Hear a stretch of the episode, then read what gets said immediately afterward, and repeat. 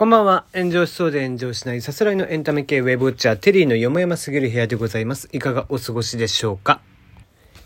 え早い人は今日からゴールデンウィークの連休、あ、昨日からというかね、もう今日明日が休みでっていう人も含めると、9連休か、えー、一昨日から始まってるわけですね。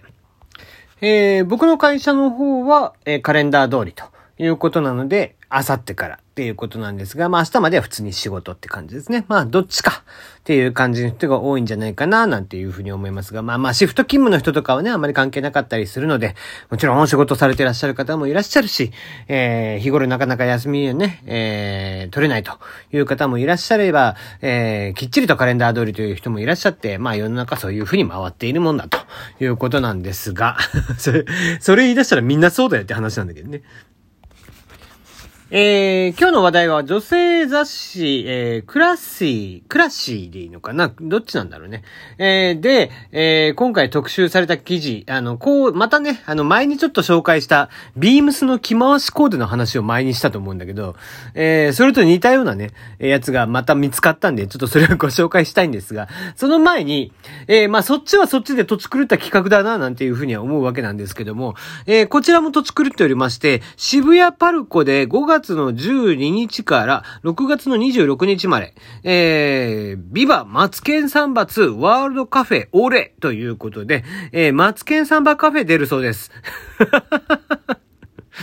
いい。すごくいい。いやー、なんかもう、絶対に行かないんですが、絶対に行かないんですが、ちょっとだけ興味あるよね。やっぱり。えーコラボカフェと言いますので、当然ながら、えーオリジナルのコラボレーションメニューなんかも、えー出てきておりますし、えメニューのご注文特典としまして、ビバマツケンサンバ2ワールドカフェオーレ、あ、カフェオレにかけてんのか。カフェオレか。はいはいはい。えマツケンサンバ2ワールドカフェオレ。ということで、カフェオレ、オレにかけてるわけですね。えー、オリジナルコースター全12種をメニューご注文でランダムにプレゼントということでね、えー、マツケンさんがきらびやかな衣装を着た、いつものあの格好で、えー、写真を撮られたその、えー、コースターがですね、もらえるということなんですけども、えー、ちなみにメニュー、えー、マツケンさんバーガー、えー、サンバビバ、サンバピザサンバ、うん、よくわかんないですね。えー、叩けボンゴ、レ、ビアンコ、恋せよアヒージョということで、もう、本当に一本で攻めるね。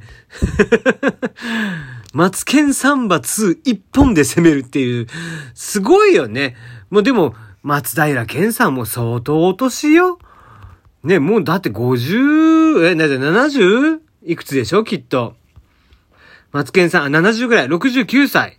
ねえ。えー、我々世代からすると暴れん坊将軍が子供の頃にやっていて、えー、ばあちゃんがね、いつもそれを楽しみにしていて、えー、僕はなかなかこうバラエティが見れないという、こう、なんかもやもやっとした気持ちで見ていましたけどもね。まあまあね、その後、えー、マツケンサンバが出てね、大ヒットしまして、紅白にも出てますし、えー、未だにね、やっぱりなんか流れると、えー、すごいなって、こんなにこう、長時間、長期間ね、愛される、えー、作品になるとは、ご本人もまさか思ってなかったんじゃないかな、なんていうふうに思いますけど、えーそんなマツケンさんはですね、YouTube もやってたりとかしていて、YouTube ではですね、なんか、えー喋る、あの、繰り返して喋るお人形を12体ぐらい集めてですね、みんなで俺って言わせようみたいな企画をやってたりとかするので、えーもしよかったら、えーそちらもだいぶぶっ飛んだ企画をやってますんでね、えーおじいちゃんに何やらせてんだよって思いながら見ていただければいいかなと思う所存でございます。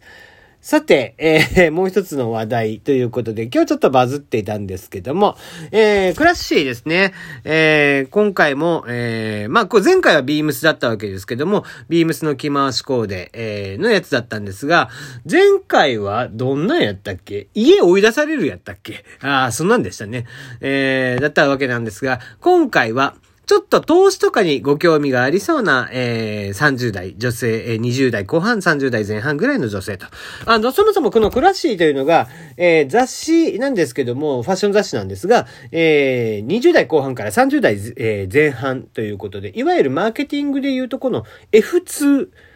えー、F2 層ですね。えーを狙ったものということ、えー、みたいですけども、えー、1日目の、えー、まあ、1日目のタイトルはいいですね。タイトルと必ず、えー、ちょっとした文章が載っています。えー、5月12日、昨日バーで盛り上がった男性から、今度食事でもしませんかのお誘い、するすると言って返事をしてますね。えー、彼は投資家歴が長いみたいで、えー、投資2年目って言ったら馬鹿にされた感じはあったけど、まあ、頼っていろいろ教えてもらえばいいよね。お金のの話ができるって、生活費の話し合いもしやすそうということで、ちょっとルンルン気分で。えー、ルンルン気分ってさ、今日に、最近言わんね。俺も言ってて、久々にこんなセリフ使ったなって今思っちゃった。えー、ルンルン気分でね、えー、ちょっとデートの約束をしましたということで。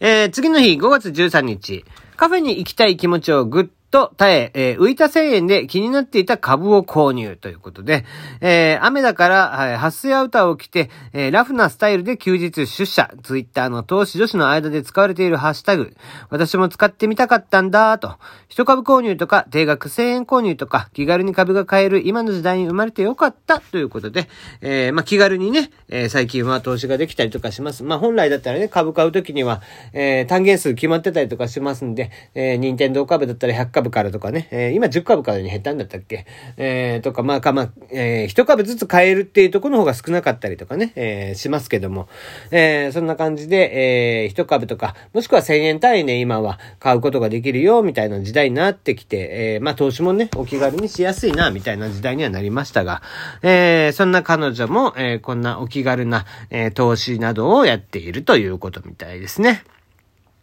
えー、5月14日、えー、金融リテラシーの価値観が合う男性との関係いいかも。じゃあ、お会計別で、え？っていうことみたいですね。ちょっと不穏な空気が、えー、流れてきましたが、えー、私の投資知識が浅いことと資産が400万円しかないことにめっちゃマウント取られたんだけど、頼ったら何でも教えてくれるし、真面目だし、ちょっとかっこいいしって思ってたら、送金アプリでいいので1700円送ってくださいって。え割り勘だったということですね。えー、ペイペイかなんかで送ったんでしょうか。えー、LINE ペイなんでしょうかね。まあ、どっちも同じものですけども。えー、それで割り勘にさせられたということみたいですね。えー、じゃあ次の日行きましょうか。えー、5月15日、東証宅に誘われて食事したら割り勘にされたとブログに書いたらバズって、SNS 名物、おごりおごられ論争が、え、勃発ということ。えー、お相手はお医者さんで年収3000万円で資産資産は7000万円と、えー、自慢されたのに、1780円のランチを割り勘にされましたと書いたら炎上。それはない。節約とケチは別と言ってくれる人もいれば、あなたがおごりたいと思えるほどの女性じゃなかったんじゃないですか？なんて言ってくる人も。ということで、えー、若干読み方がなんか有吉みたいになってきましたね。えー、この間ね、あの、ま、えー、誰だっけ？えっと、ラジオトークのね、他の子から急遽 DM が来まして、これ聞いてくださいよ、テリーさんつって何回なと思ったら、あの、有吉が喋ってる時の声が流れてまして、えー、それがテリーさんに似てるっていう、ただ報告だったっていうね。えー、僕も聞いてて、あ、まあ、確かにちょっと似てるかもな、みたいな風に思ってちょっとこう、ラジオとかを聞いていたらですね、なんか読み方が、えー、若干名古屋っぽい、えー、有吉っぽいイントネーションに今なってるなっていうことにちょっと気づいてしまって、えー、愕然としててますけども。話がそれましたが。えー、で、まあ、だんだんとね、ちょっとこう、おごりおごられ論争みたいなのもありますよね。うん、まあ、うん、まあ、おごりおごられ論争、まあ、どっちもいいんだけどね、別にこう、えー、僕はこうデートに誘うときには女の子には当然ながらおごると思ってるんですけども、まあ、最近のね、子たちはそうでもなかったりとかするので、えー、そのあたりはね、若い子たちだからとかそういうことじゃなくて、まあ、世代に合わせた感じでいいんじゃないかな。ね、おごられると逆になんか貸し借りが発生しちゃって嫌っていう人もいらっしゃるし、そのあたりは、えー、まあ、人それぞれだったりとかするんじゃないかなと思うんですけども、ちょっとと、えー、駆け足で行きましょうか。5月17日、ここら辺からちょっとお、おやおやっていう感じです。えー、昨日の人に投資会社の話を聞くことにと、えー、六本木にある大きな会社ですよ。一緒に見に行きますっていうことで、えー、なんか六本木の会社をご紹介されるということで、えー、ちょっといよいよ雲行きが怪しくなってきましたね。えー、18日に至っては、えー、壁にお金を回しまくって現金の限界と、えー、めいっ子へのお土産、駄菓子でごめんということで、えー、本当はめいっ子に会う予定だったんですけども、えー、ちゃんとしたお菓子じゃなくて駄菓子屋さんに行く、お菓子を買いに行ったという、もう、なんだろうな、ちちょっとこう、生々しいよね、結構ね。えー、ちなみに最終的にどうなるかっていうとですね、えー、お金取り返しに行きます。えー、この女性は。で、お金取り返しに行くんですけども、えー、怖いお兄さん出てきて取り返しができなかったっていうお話なんです。誰だよ、このストーリー考えたやつ、マジで えー、ポンジスキームって言ってね、あの、これ、有名な会社だったらしくて、えー、ポンジスキームの会社だったっていうことで、まあ、ペンジスキームって、あの、調べてね、もらえたらいいかなと思うんですけど、お金集めるだけ集めて、あの、自転車操業時にね、えー、年利が20%ですよとか30%ですよ、みたいな感じで、えー、嘘の情報を流してお金集めるだけ集めて回していくみたいな。えー、それでね、金利を稼いで、えー、金利を払っていくみたいな。実際は全然儲かってないよ、みたいな話だったりとかするんですけども、まあ、お金を集める時の上等詐欺の手法ですね。えー、そんな会社だったということで、まあどうやら彼女は集めて、えー、預けていた400万円がもう手に、ま、手に戻ることはなかったということみたいですね。うん。まあまあいいんじゃないですかね。えー、ちょっとしたお勉強と思っていただいて、えー、何事もね、そんなに甘い、えー、話はないということのお話なんですけども、えー、これね、本当はね、ここまで話したかったんですけど、僕もですね、このね、あのー、ポンジスキームみたいな会社に一回行ったことがあるんですよ。で、あのー、今、メタバースとかがね、むっちゃ流行ってるじゃないですか。AR とかね、えー、仮想現実の世界にようこそ、みたいな感じで、メタバース、メタバース言うてますけども、一回ね、そんな会社に行ったっていう、えー、話もあるので、そこら辺詳しく、じゃあ明日続きをやりましょうかね。ということで、今日は一旦この辺でお開きです。